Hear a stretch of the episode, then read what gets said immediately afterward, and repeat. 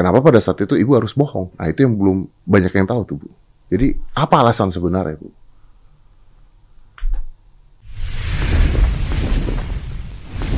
Five, four, three, two, one, and close the door. Ibu Ratna Sarumpait. Apa kabar ibu? Baik. Baik. Tadi dibilang, kenapa kalau nonton di YouTube kayaknya serem gitu ya? Hmm. Enggak kan? Eh, kesannya. Kesannya, oke. Tapi ternyata tidak ya? Enggak. Tidak ya, oke. Berarti saya mau nanya-nanya nih, karena ini eksklusif, eksklusif. Jadi uh, Bu Ratna nih bias- eh, udah pernah ngomong tapi belum pernah menjelaskan alasannya apa, mengapa, dan kayaknya banyak yang mau disampaikan dari Bu Ratna Sarumpait. Jadi coba saya mau nanya dulu nih Bu Ratna sebelum kita ngebahas ini nih Bu Ratna. Waktu itu kan beritanya heboh di mana-mana. eh, Ibu juga sudah masuk ke tahanan juga, sudah pernah juga karena eh, beritanya adalah Ibu berbohong pada saat itu. Eh, beritanya di mana-mana dipukulin katanya. Tapi sebenarnya tidak. Nah, itu ibu sudah ngomong di preskon, udah masuk juga, udah bertanggung jawab terhadap kesalahannya. Tapi yang orang-orang nggak tahu tuh, kenapa pada saat itu ibu harus bohong? Nah, itu yang belum banyak yang tahu tuh bu. Jadi apa alasan sebenarnya bu? Karena ya anak ya kan saya bohongnya itu kan pada anak gitu. Mm-mm. Itu juga saya nggak mengerti kenapa saya harus bohong pada anak saya bukan anak saya yang bayar operasi saya gitu. Jadi memang nggak tahu gitu. Oke, jadi pada saat itu berbohongnya pada anak, pada keluarga lah ya intinya ya, Ya pada anak saya. berbohong pada keluarga. Ya. Oke, tapi kan beritanya lalu keluar, kesebar. Ada eh, Pak Fadlizon juga tahu. Ya, eh, sebab aku berbohong kepada anak aku karena ada lebam-lebam di muka. Itu pasti kan jadi pertanyaan. Mm-mm. Kemudian ada beberapa janji kemudian yang aku nggak- aku nggak mungkin tolak dari di rumah. Mm-mm. Nah, isi lebam-lebam masih ada di sono. Eh, berjalan aja. Jadi awalnya cuma gara-gara tidak mau anak-anak tahu kalau itu operasi gitu. Ya, Oke. Nah, bisa larinya tapi akhirnya digulingkan ke politik. Ya karena mungkin ya mungkin saya minta maaf kalau bukan karena mungkin ini empuk untuk politik. Kan seorang perempuan sudah uzur digebukin karena orang yang saya ajak bicara itu kan orang politik. Mm-mm. Jadi dia mungkin menganggap bahwa wah karena dia percaya apa yang saya ucapkan itu benar, Mm-mm. padahal saya bohong Mm-mm. gitu. Jadi kebawalah ke politik. Keba ya keseret ke Artinya politik. itu karena ibu salah ngomong sama orang dong. I- sama sama orang yang salah. Maksud saya kalau saya ngomong sama Atikah misalnya ya nggak masalah, nggak mungkin Atikah cerita ke mana-mana. Tapi karena aku bicara pada orang yang punya kaitan dengan politik, Jadi kebawa ke politik gitu. jadi terseret ke politik karena itu sangat em, kalau menurut saya ya menarik sekali untuk politik. Oke, ibu nggak paham pada saat itu nggak merasa bahwa ini akan jadi menarik sekali untuk politik. Kan harusnya paham. Bicara dengan orang politik pada saat itu lagi pemilihan umum juga. Saya nggak tahu, saya itu kayak berjalan begitu aja. Saya besoknya juga saya itu sudah langsung diajak ke tempatnya salah satu tokoh di apa di daerah eh, eh, di daerah mana lupa saya tempatnya hmm, tentara-tentara itu ya di nah di situ juga jadi percakapan itu semua udah dipercakapkan orang sampai sementara saya diam aja Karena udah nggak tahu. Gini, mungkin gini. Coba saya saya saya pengen mengerti sih bu, karena eh, ibu kan awalnya cerita ke anak-anak aja. ya Oke. Kalau saya jadi anak ibu kan atau saya jadi Atika kan begitu ibu ceritanya misalnya oh dipukulin. Kalau cerita dipukulin pasti akan lapor polisi, pasti akan apa kan bakal jadi besar nih Bu. Hmm. Bu Ratna pada saat itu nggak berpikir ini akan jadi besar dilaporin ke polisi, dilaporin ke mana gitu. Walaupun hanya ke keluarga. karena hanya ke keluarga itu aku nggak berpikir begitu Ibu bilang nggak anak-anak nggak usah di nggak usah dibesarin, nggak usah dilaporin gitu. Eh, ya itu saya katakan Oke. ya Lalu eh, datanglah tamu politik gitu. Hmm. bicara seperti itu juga. Itu di depan anak-anak. Tidak, Oh tidak. tidak.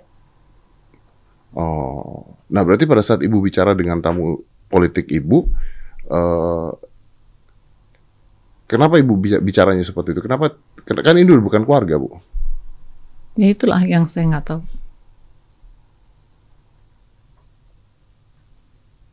Atau sudah kebawa karena, Kayak ke, ya kayak ngikut aja gitu. ya ya, Dan em, mungkin setelah saya bertemu dengan dia dan bicara begitu, dia juga mungkin sudah menyebarkan ke mana-mana bahwa ada berita itu, jadi ya udah gitu. jadi udah udah jadi rame. Besok paginya ada yang telepon, ada yang jemput, ada yang ini, terus di dibawa ke rumahnya Pak Prabowo gitu. Nah, titik yang aku betul-betul sadar adalah pada saat ada rencana jumpa pers. Hmm. Terus saya saya langsung bilang saya nggak ikut. Itu ibu sudah sadar, wah ini salah nih. Salah ya. Ini akan melebar ke mana-mana dan ini akan jadi bahaya gitu eh, untuk apa proses uh, pilpres kita gitu. Hmm. Jadi aku aku langsung bangkit, saya pamit, saya bilang saya mau pulang, saya nggak ikut jumpa pers. Hmm. Jadi eh, dalam perjalanan ke rumah juga di mobil saya sudah bilang sama anak-anak bahwa siapkan jumpa pers untuk besok pagi. Saya bilang, Di mana ibu mau cerita sebenarnya gitu. Apa yang Bu, sebenarnya? saya nggak ngerti deh sama ibu. Ibu kalau mau cerita sebenarnya pada saat itu apa nggak ketakutan itu? Ini kan ibu udah ngomong A nih, terus ibu harus meralat nih. Ini kan butuh keberanian sekali nih. Saya salah nih kemarin nih, saya bohong nih. Terus saya ngomong. Ini nggak nggak nggak stres bu gitu. Ehm, stres, saya hubungi anak saya. Saya pikir sih bukan stres ya, karena menurut saya itu yang paling benar. Kalau kalau ini terus berlanjut, ini bisa huru hara ya ini Republik, kan? Eh, terus eh, saya saya bicara sama anak saya perempuan yang nomor kakaknya Atika, saya bilang saya mau jumpa pers. Hmm. Terus sama suaminya juga saya mau jumpa pers, sama Atika juga saya mau jumpa pers. Dan semua mereka setuju. Anak-anak sudah tahu kalau ini sebenarnya kenapa pada saat itu. Eh, Belum. eh, pada saat itu saya katakan bahwa ini bohong. Terus anak-anak gimana bu? Ya masa saya ditabokin? Ya maksudnya terus mereka upayanya apa? Maksudnya menyuruh ibu mendingan diam atau ya udah jumpa Oh enggak, enggak. Suruh dia, bicara. Dia agree, ya. Dia agree. Mereka ikut membantu semua, semua yang ada di sekitar saya membantu. Untuk besoknya pada pukul 3 udah ada ratusan wartawan ada di rumah. Oke, oke. Akhirnya ibu bicara. Ya, Ibu tahu nggak pada saat ibu bicara bahwa resikonya adalah ibu salah dan masuk ke tahanan ada undang-undang tahu. tahu. Dan udah siap pada saat itu. Udah siap. Ya, siapnya itu ya aku siap menerima apa pun risikonya daripada bangsa ini jadi berantakan hanya karena aku menyembunyikan sesuatu yang tidak boleh saya sembunyikan. Hmm. Terus eh, sebenarnya waktu itu satu hari pada hari yang hampir hari yang sama saya harusnya ke eh, ke mana sih ke Chile Hmm. ada konferensi di situ saya harus memberikan eh, keynote. Hmm. Nah di di mobil itulah eh, waktu ya pada perjalanan itulah saya ditangkap. Pada saat itu ditangkap Hmm. dan sudah pasrah itu pada saat itu. Udah, Udah sudah tahu lah intinya ibu ya. ya Oke, nah, bu, eh, ini kan dari sana kan, wah, maksudnya pertanyaan netizen masyarakat, wah itu luar biasa ke mana-mana. Ada yang misalnya mengatakan, ini ibu melakukan, apakah ibu melakukan segala cara pada saat itu supaya Pak Prabowo menang, gitu, supaya Jokowi kalah, gitu, atau tidak ada arah situ sebenarnya awalnya, enggak, enggak sama sekali enggak. nggak ada arah situ sama sekali. Enggak. Jadi memang sudah, ya udah bohong dan kebohongan yang berlanjut, Ya, basicnya. dan aku nggak mau ini berlanjut. gitu. Oke, berarti artinya eh, ibu mengakui ini kesalahan dan udah di penjara, ya udah gitu, beres gitu ya, selesai ya. Harusnya ya seperti itu.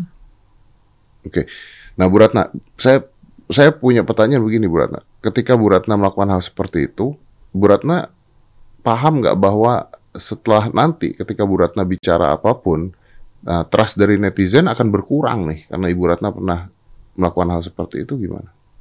Aku tahu itu. Aku sadar itu. Sadar. Sadar. Tetapi tetap yang terbaik adalah mengakui kesalahan.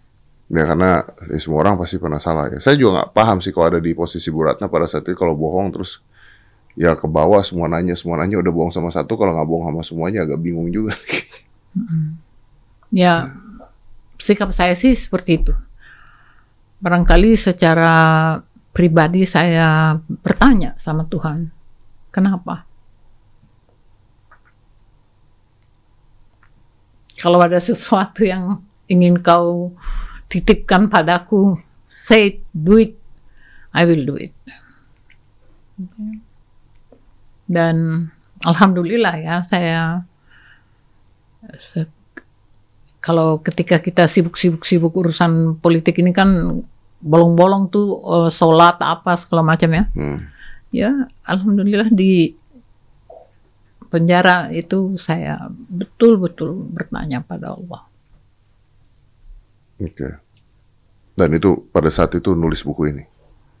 Eh, enggak. Ini buku saya tulis setelah eh, dapat kabar dari eh, pengacara saya bahwa mereka pergi ke kantor Kapolri menanyakan perkembangan kasus saya, meng- menanyakan kemungkinan apakah aku boleh tahanan rumah karena saya waktu itu kurus sekali, eh, apa sakit ya down ya. Dia stres pasti ya. Ya, terus jawaban dari kantor Kapolri, kasus Bu Ratna tidak dibahas di sini. Jadi setelah itu, ya aku udah menyerah. Ya artinya, ya sudah emang aku mau dibawa ke keinginan mereka gitu kan. Hmm. Jadi ya ikhlas aja saya saya cari cara untuk menenangkan diri saya. Keluarlah ini buku ini. Berarti ini ditulisnya di dalam tahanan. saya tulis di tahanan. Sebenarnya saya ini agak kurang, saya ini nggak begitu narsis ya, jadi nggak lama sekali ada proses membuat ini dan Apika ditegur temannya, bikin dong eh, biografi ibu kamu apa gitu, tapi nggak selalu gagal. Jadinya di Jadinya Mas, karena waktunya banyak. Oke lah, saya coba saya mau berhenti di situ dulu. Artinya eh, ibu mengakui bahwa ibu melakukan sebuah kesalahan dan ya itu karena sebuah kebohongan yang terus menerus akhirnya melebar ke mana-mana dan mengakui itu salah dan sudah ditahan juga ya. Intinya seperti itu ya. ya saya ditahan dan dihukum dengan hukuman yang tidak seimbang itu karena kebohongan kan bukan kriminal. Saya di eh, pidana Eh, dan mungkin ada satu yang aku ingin sampaikan kepada masyarakat juga karena setahu saya masih banyak yang percaya bahwa saya digebukin. Hmm, Tidak, Tidak Ah, ya? saya tidak digebukin dan jangan berhentilah ini fitnah. Oke, oke. Yang penting sekarang sudah udah eh, mending damai gitu ya intinya ya. Oke. Saya setuju dan tidak setuju dengan kata-kata Ibu tadi bahwa itu kan sebenarnya sebuah kebohongan. Harusnya eh, hukumannya tidak tidak seperti itu. Eh, karena sebuah kebohongan. Tapi masalahnya kebohongan Ibu akhirnya terus jadi ranah publik ke mana-mana Bu. Itu yang jadi masalah. Di media, di mana, di mana semua. Wah geger satu Indonesia geger. Mungkin itu. Tapi itu mungkin yang juga saya resahkan ya. Kenapa kita kenapa kita begitu hegeger? Ya atau mungkin Karena yang ngomong Ibu. oh gitu. ya. Iya, kalau yang ngomong ibu-ibu tetangga saya nggak geger. Kalau yang ngomong seorang ibu Ratna Sarumpait ya geger dong, pasti dong. Kalau yang ngomong Juju mungkin nggak ada yang peduli. Juju digebukin juga orang nggak peduli kayaknya Juju. Peduli ya. Peduli ya. Oh, oh iya bener. Juju kok nggak ada itu. Juju kok lebam-lebam gitu. Oke, tapi ini yang menarik ya. Tulisannya adalah judulnya Aku bukan politikus. Aku bukan politikus. Lah, Anda kan politikus. No, Gimana? No. I'm not. Lah yang kemarin-kemarin berbuat kemarin semua itu yang lagi apa pun yang ibu lakukan kan tentang politik bu. Iya, tetapi itu adalah eh, si- eh, tindakan saya sebagai aktivis kemanusiaan mengontrol segala eh, kesalahan-kesalahan atau keputusan politik yang memojokkan rakyat. Jadi memang saya selalu bersentuhan dengan politik itu misalnya kayak yang terjadi di Danau Toba. Orang tenggelam kok didiamin misalnya. Itu bukan saya lagi nggak berpolitik, saya lagi mengurus ada orang Batak di situ. Or- saya orang Batak nih. Hmm. 200 dua berapa? Dibiarkan hanya dicari dalam 14 du- 12 hari. Secara human right itu salah. Sebenarnya mereka itu harus sampai ke tangan orang tuanya, didoakan, di disembahyangkan lalu dikubur.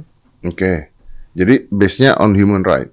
On human right. Tapi Kayak jadi per, per awal dari saya jadi jadi aktivis itu ya Marsina menggugat. Mm-mm. Marsina. Marsina itu seorang buruh yang hanya marah ketika teman-temannya diberhentikan dengan todongan senapan. Hmm. Mati dia. Ya, Marsinahnya meninggal. Ya. Ya. Dan ya itu yang saya persoalkan. Pada masa itu itu mungkin agak aneh buat eh, Orde Baru ya. Eh, di Orde Baru sebenarnya banyak pelanggaran-pelanggaran yang manusia in- orang Indonesia siapa pun diem. Tiba-tiba ada Marsina mati, terus tiba-tiba ada Ratna Sarumpait keliling-keliling seluruh Indonesia membuat menoloh membicarakan kasus Marsina. Ibu pada saat nah ini saya nah ini ini kita lompat-lompat lah ceritanya. Ini kan Ibu bicara tentang masalah Marsinah dan Orde Baru ya. Kalau eh, zaman Orde Baru kan saya kemarin bicara dengan Pak eh, dengan Opung Luhut. Eh, bicara dengan Opung Luhut. Opung Luhut ngomong gini saya, "Ya kamu sekarang masih ma- enak katanya ngomong ini itu ini itu ya masih bisa lah ngomong. Orde Baru kamu berani ngomong. Hilang ntar kamu." Kalau nggak salah dia ngomong gitu. Nah, Bu Ratna pada saat itu kalau bicara tentang Orde Baru, eh, ngomongin tentang Marsina, nggak takut? Bu?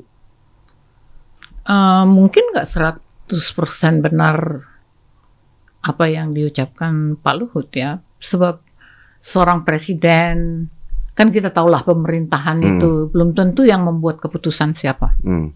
gitu. Oh, udah tembak aja itu misalnya gitu. atau apa-apa gitu Hmm. ya. Atau ada mungkin kebijakan karena baru pertama kali dan perempuan pula Mm-mm. Nah, terus dan dengan uh, konsep yang berbeda pula, nah, terus rakyat datang berduyun-duyun untuk menonton. Jadi kayak tiba-tiba sebuah sesuatu peristiwa Fenomena baru. eh, Eh, tapi ada ketakutan dong pada saat itu. eh, ya takutlah orang saya dari mulai Jakarta sampai ke Surabaya sampai ke mana-mana terus kok diikutin Oh diikutin? diikutin ya diikutin dan di setiap kota kita dilarang pentas tapi kita pentas saja Ada yang ada yang ancaman? Dia diancam ada ancaman?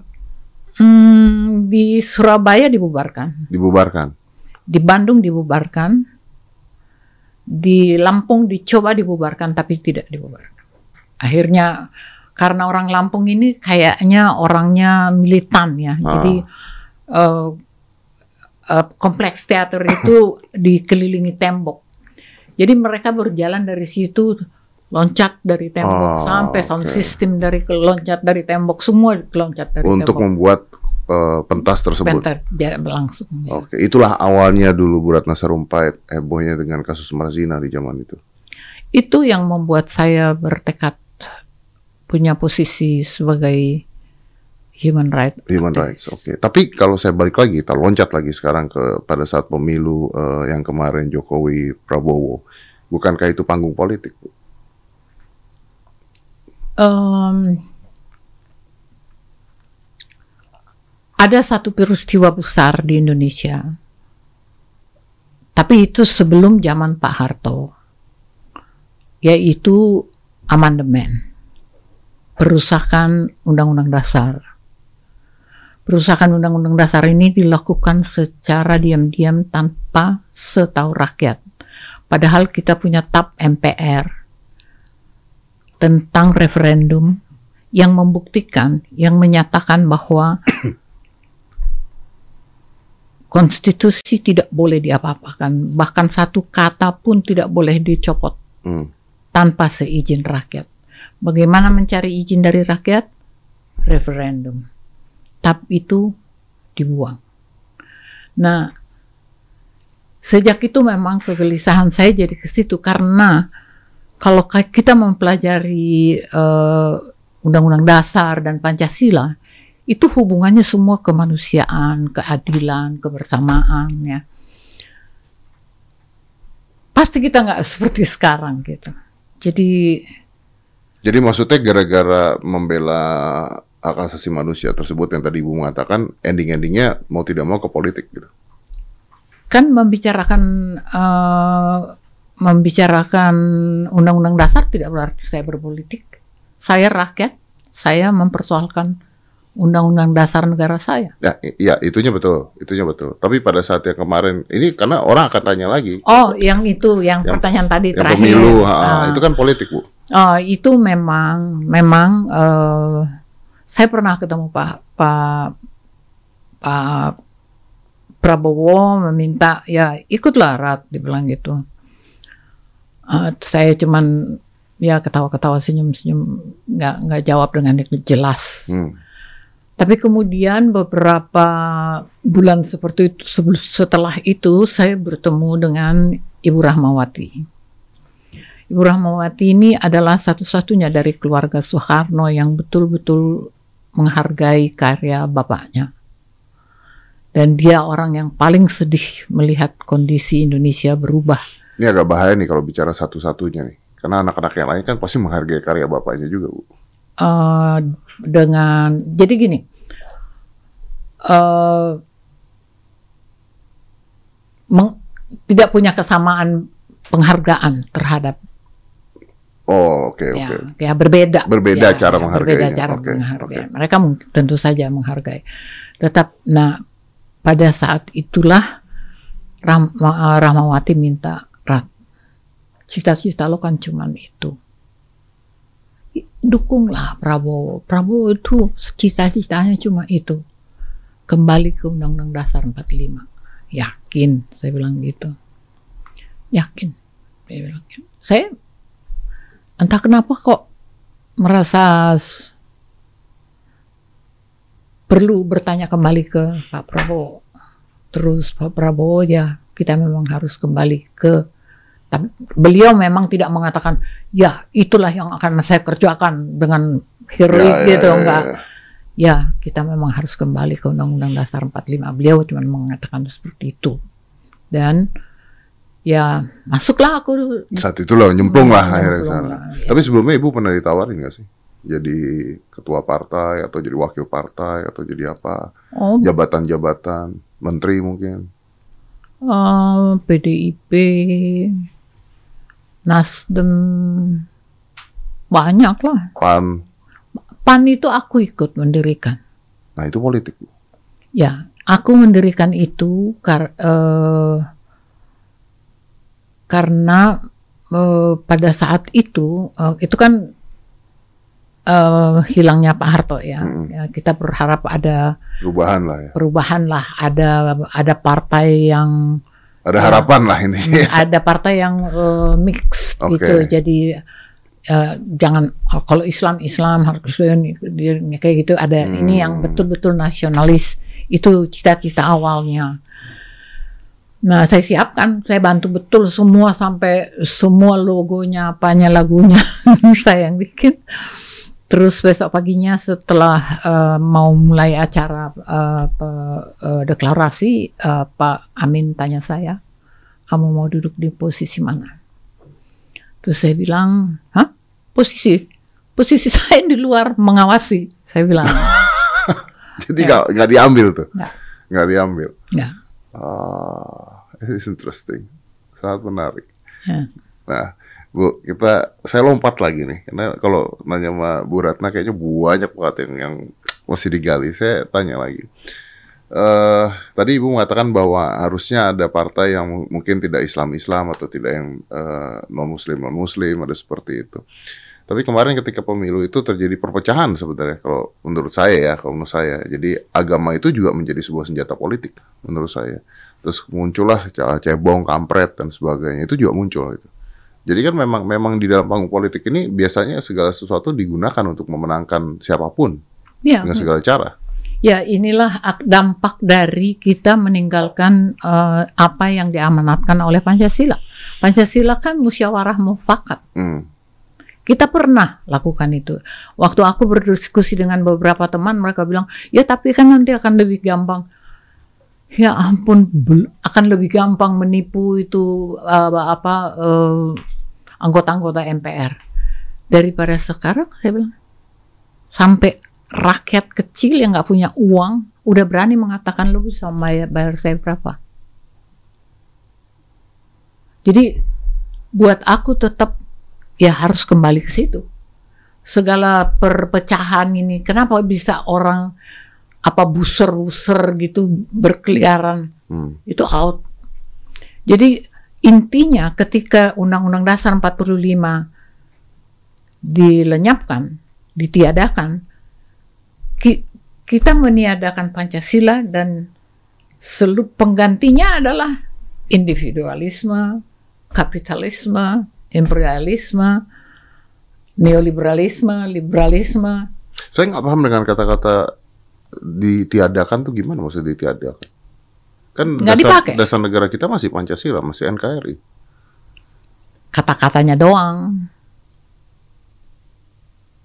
Jadi ini saya juga ingin mengingatkan masyarakat Indonesia ya, terutama yang muda-muda, yang negara ini akan mereka yang akan menjaga Hmm. kelak, dipelajari di Google tuh gampang sekali melihat perbedaan antara Undang-Undang Dasar 45 dengan Undang-Undang Dasar Amandemen.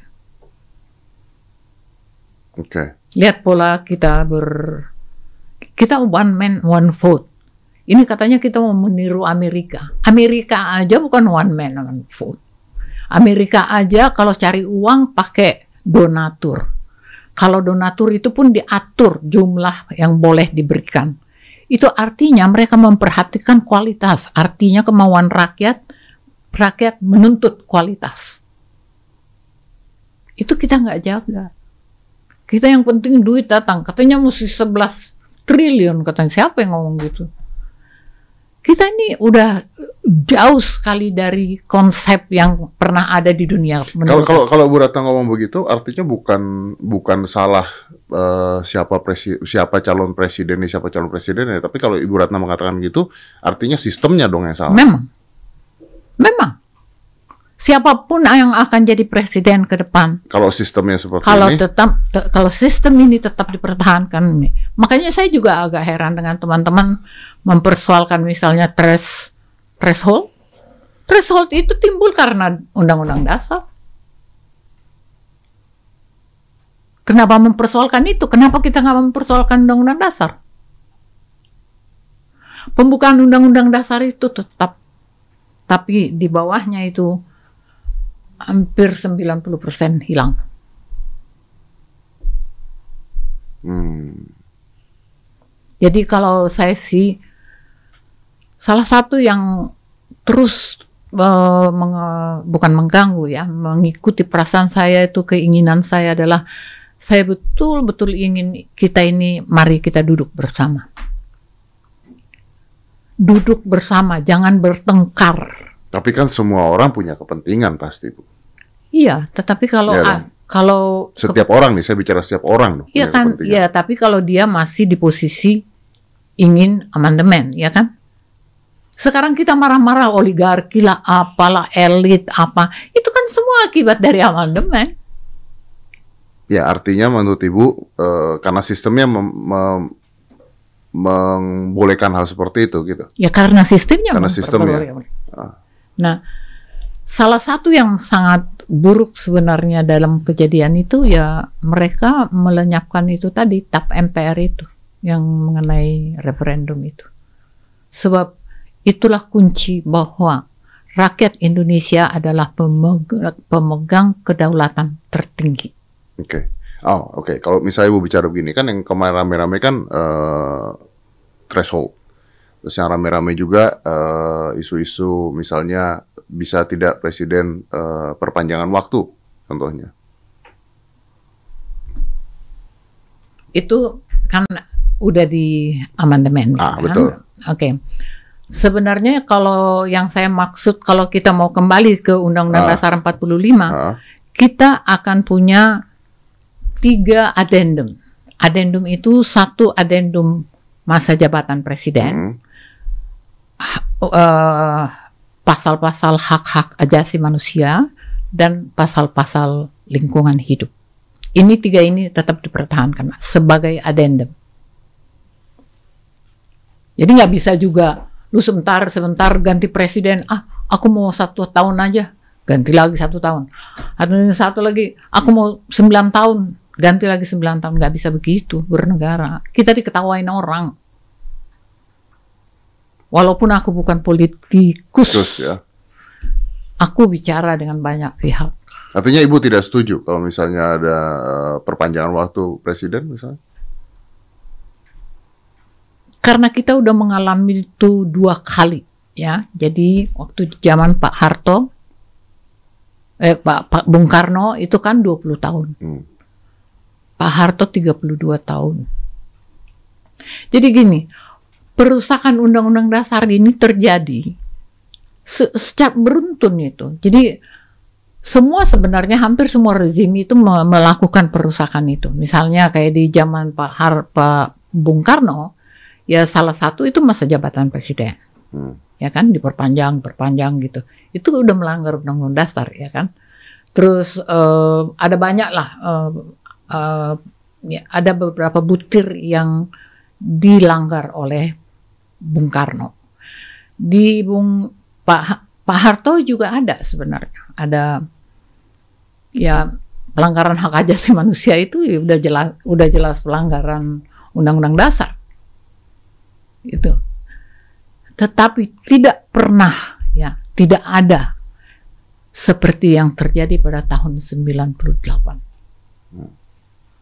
diacak-acak dirusak filosofinya dirusak ideologinya dirusak semua semua makna dari setiap pasal berubah Aku butuh banget mengingatkan ini.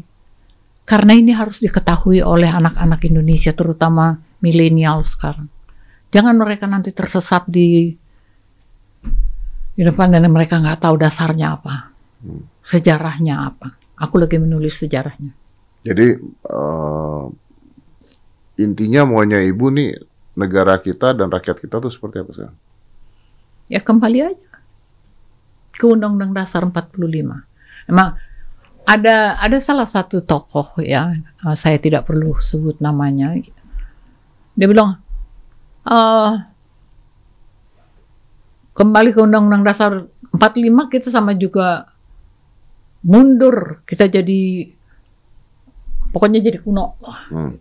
Padahal kan nggak ada hubungannya. Tidak ada kaitan loh. Kapitalisme itu hubungannya kan dengan ketamakan aja, ya kan?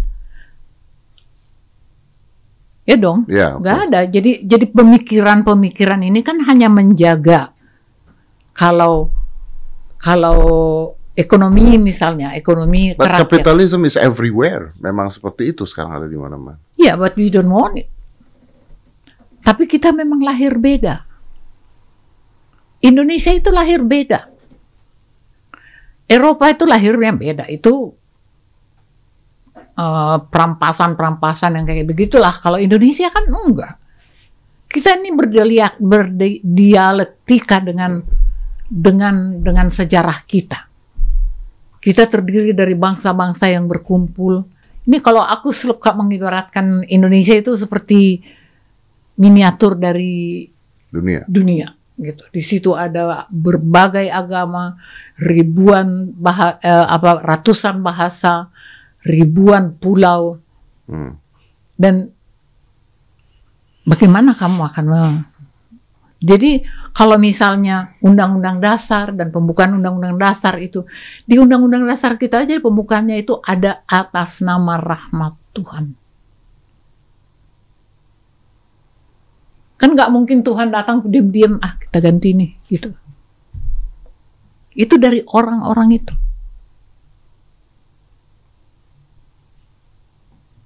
Jadi aku selalu menganggap bahwa kelahiran Indonesia ini kelahiran yang sangat mulia dan diharapkan betul menjadi kayak contoh soal untuk yang lain-lain. Bahwa Saya saya coba menyimpulkan suatu. Jadi menurut Ibu Ratna Sarumpait ini bahwa Indonesia tercipta dengan sebuah sistem yang sebenarnya sempurna, harusnya, harusnya.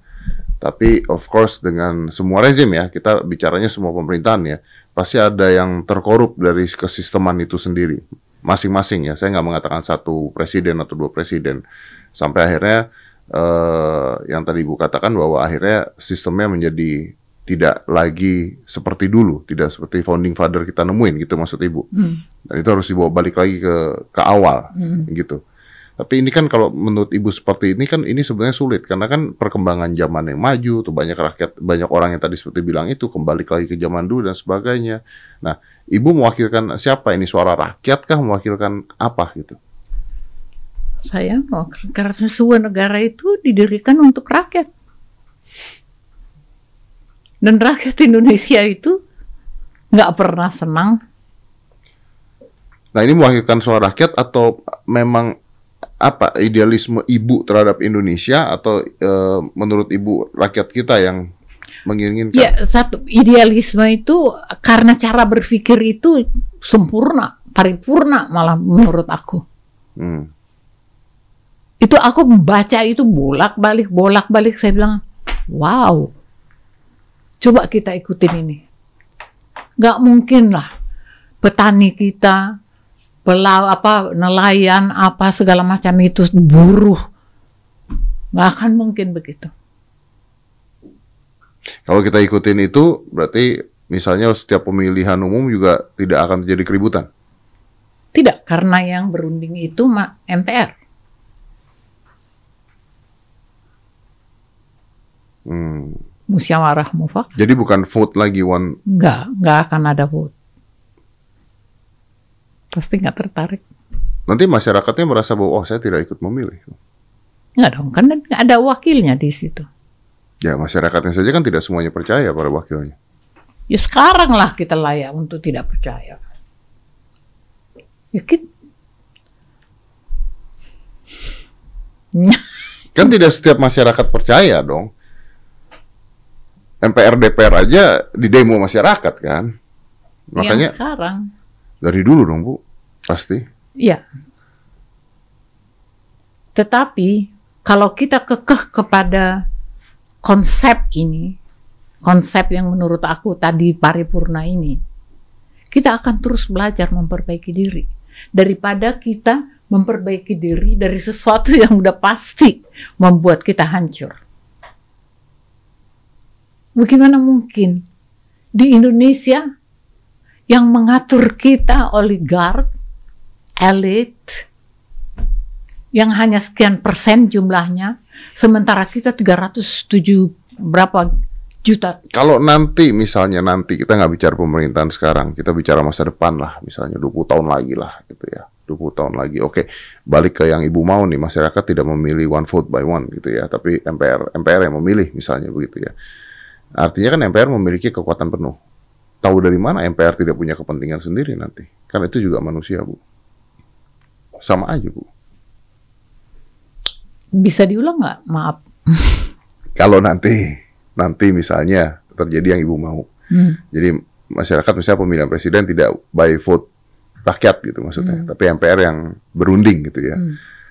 Eh, kalau MPR memiliki kekuatan penuh seperti itu nanti, kan bisa saja MPR-nya akhirnya menjadi oligarki. gitu. Tapi yang perlu diingat juga MPR zaman dulu bukan MPR sekarang. MPR sekarang kan DPR plus DPD. DPD mengaku apa tuh nggak tahu.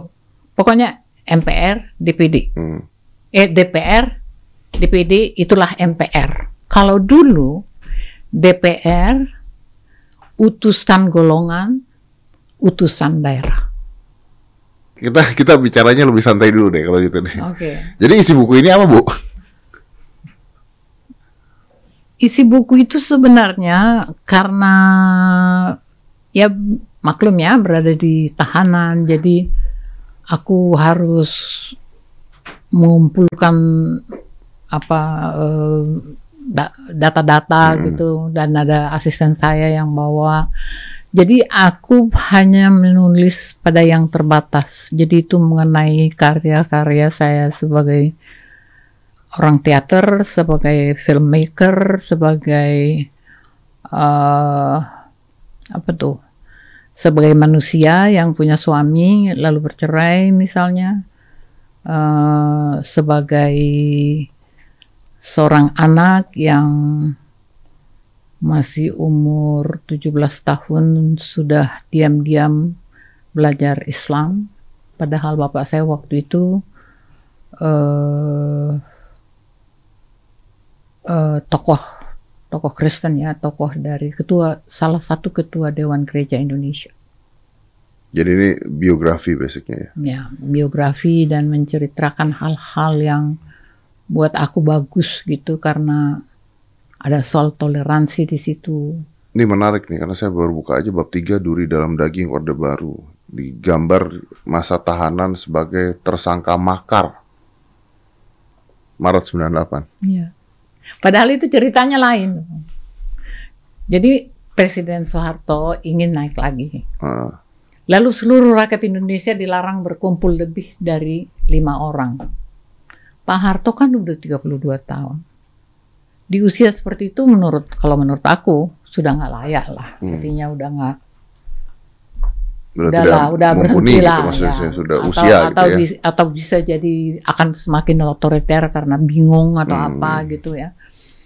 Jadi aku sama ini pas peristiwa saya habis di di ban eh, pertunjukan-pertunjukan saya. Hmm. Terus teman-teman aktivis seluruh di Jakarta tuh kumpul di rumah saya dibilang kak di apa aja digugat aja.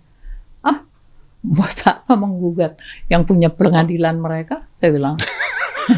Jadi bilang, kalau menurut aku yang paling penting kita membantu rakyat, mengajak membantu rakyat untuk menurunkan Pak Harto. Itulah lahirnya Siaga. Oh, jadi ibu dulu ikut demo tuh 98. Sebenarnya yang mm, membuat gerakan ge- ada dua gerakan yang sangat penting terjadi waktu itu siaga sama dialog nasional. Hmm. Jadi ya saya Tunggu, ini ini ini Maret 98 ibu di penjara artinya. Hmm. Pada saat kejadian kerusuhan tuh tahun, tahun bulan apa ya? ya saya di, di Mei. Berarti ibu masih di penjara pada saat itu? enggak saya saya masih di penjara ya. Masih di penjara? Oh. Kayak langganan bu ya?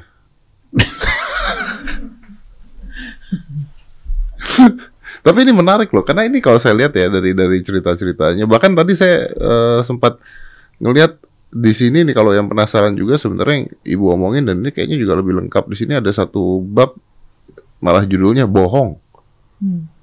Nah, ibu menceritakan alasan-alasannya kenapa terus kejadiannya pada saat itu apa yang terjadi dan sebagainya. Wow. Oke bu, saya mungkin saya ini kita nggak akan pernah beres nih, tapi saya pengen nanya. eh ibu udah keluar dari penjara, ibu dianggap melakukan sebuah kesalahan, ibu minta maaf, eh manusia bisa salah, ada hukumannya, sekarang sudah dihukum dan sudah keluar. Nah, pertanyaan saya, ini ud- udah kapok kah untuk bermain di ranah ini atau what next for you? Kan masa kapok Ya kan nanya, kan, kan kan, itu ya kan nanya. Kalau kapok itu kan karena disengaja ya kan. Enggak, siapa tahu ah udah saya mau di rumah aja, udahlah santai-santai gitu nonton Netflix gitu kan bisa bu. saya masih tetap akan mungkin men- dengan pendekatan yang berbeda mempersoalkan Undang-Undang Dasar 45. Dengan cara apa bu? Rahasia dong. Waduh, Rahasia. kesian Atikanya, ya. Atikanya yang stres nanti. Ini mak gua gimana? ini? nggak stop stop kata dia itu. Nggak jadi, nggak kalau anak-anak saya ini. Udah ngerti? I think eh, mereka mencintai lebih dari segalanya. Jadi saya juga membuat balance. Kayak seperti kemarin waktu saya berniat membicarakan undang-undang dasar di depan ratusan aktivis, saya minta izin sama mereka. Hmm. Saya akan membicarakan ini bagaimana. Kami tidak pernah loh ini ini tuh gitu juga. Jadi manusia itu, saya rasa orang Indonesia juga banyak yang menginginkan perubahan. Banyak orang di, di Indonesia ini, kenapa kita seperti ini dan nggak tahu apa sebabnya. Ya kalau orang-orang masyarakat-masyarakat yang di lingkung tingkat menengah ke atas, semua beres kan. Tapi saya menarik sih dengan kata-kata Ibu tadi. Jadi artinya siapa pun presidennya pada saat itu mau Prabowo atau mau Jokowi, kalau sistemnya masih salah ya salah aja semuanya Oh, iya. gitu. Jadi iya itu yang saya katakan tadi. Kenapa kenapa yang selalu dipersoalkan threshold? Kenapa nggak sekalian akar persoalannya? Thres- Threshold itu bisa terjadi kan karena undang-undang dasar. Hmm. Kayak waktu permulaan undang-undang dasar diberlakukan, eh tidak diberlakukan lagi, banyak sekali terjadi kasus-kasus eh, penyerobotan tanah rakyat. Itu yang dipersoalkan juga pelanggaran HAM-nya, bukan Bukan undang-undang intinya dasar. maksudnya, Ya, bukan intinya. Oh, ibu pernah nggak sih diminta berhenti sama anak-anak gitu? Udah bu nggak usah ngomongin politik lagi lah gitu, di rumah aja gitu, jaga cucu. Ada secara berkelakar karena mereka tahu nggak juga nggak bisa juga. Wih, batu ya, batu loh. Kalau kalau saya tanya mau sampai kapan bu? Sampai Tuhan mengizinkan saya bisa berbuat. Nah, kalau Tuhan mengizinkan saya bisa berbuat nih kata-kata manis mau ngomong sampai mati artinya. Ya kurang lebih begitu.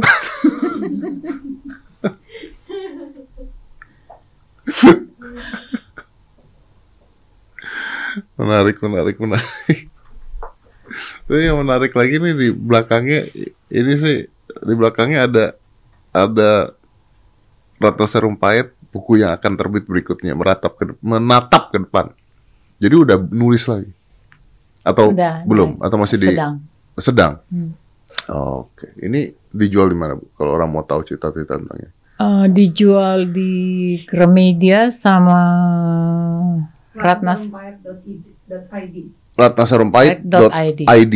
Ah, oke. Jadi kalau mau dengar cerita yang menarik, Tokopedia juga ada. Tokopedia juga ada. Oke. Oke. eh, Oh ini bicara tentang itu ya. Pada diriku terutama pada Tuhan Rohku berjanji dan bagi bangsa ini masa depan anak cucuku terus memperingatkan betapa mengembalikan Pancasila ke dalam Undang-Undang 45 adalah keniscayaan. Oke. Oke, jadi kalau Anda mau tahu nih lebih lengkapnya apa yang Bu Ratna omongin dan sebagainya dan ini menarik soalnya benar-benar menarik. You can get it dari Gramedia atau websitenya atau di at- tapi di Tokped di semua ini juga ada kali ya udah ya. Ada kali ya udah ya. Tinggal tulis saja Ratna Sarumpait. Bukan. Hah? Buku yang lain banyak kok. Oh iya buku yang lain banyak. Jadi Ratna Sarumpait, aku bukan politikus. Nah, tapi kalau tulisnya Ratna Sarumpait, tiba-tiba keluar kaos baju gambar dia lagi nanti kan. ya bisa jadi loh, bisa jadi kan, bener dong. Iya merchandise nanti kan, jadi harus bukunya yang ditulis. Oke. Bu Ratna, terima kasih banyak ya. Kita udah ngobrol-ngobrol udah satu jam ya, satu jam. Ya, sebenarnya sih saya nggak mau stop, tapi kalau nggak di stop nggak nggak akan stop. Sebenarnya banyak banget yang mau saya omongin, mau saya debatin, mau saya ada yang saya setuju, ada yang tidak setuju, ada yang ya banyak lah. Tapi saya rasa apa yang mau Bu Ratna sampaikan ke masyarakat adalah tadi ya, salah satunya adalah seperti itu dan eh, balik-balik lagi ya inilah seorang Ratna Sarumpait gitu ya. Ya biar bagaimanapun ya tetap manusia bisa salah, bisa benar.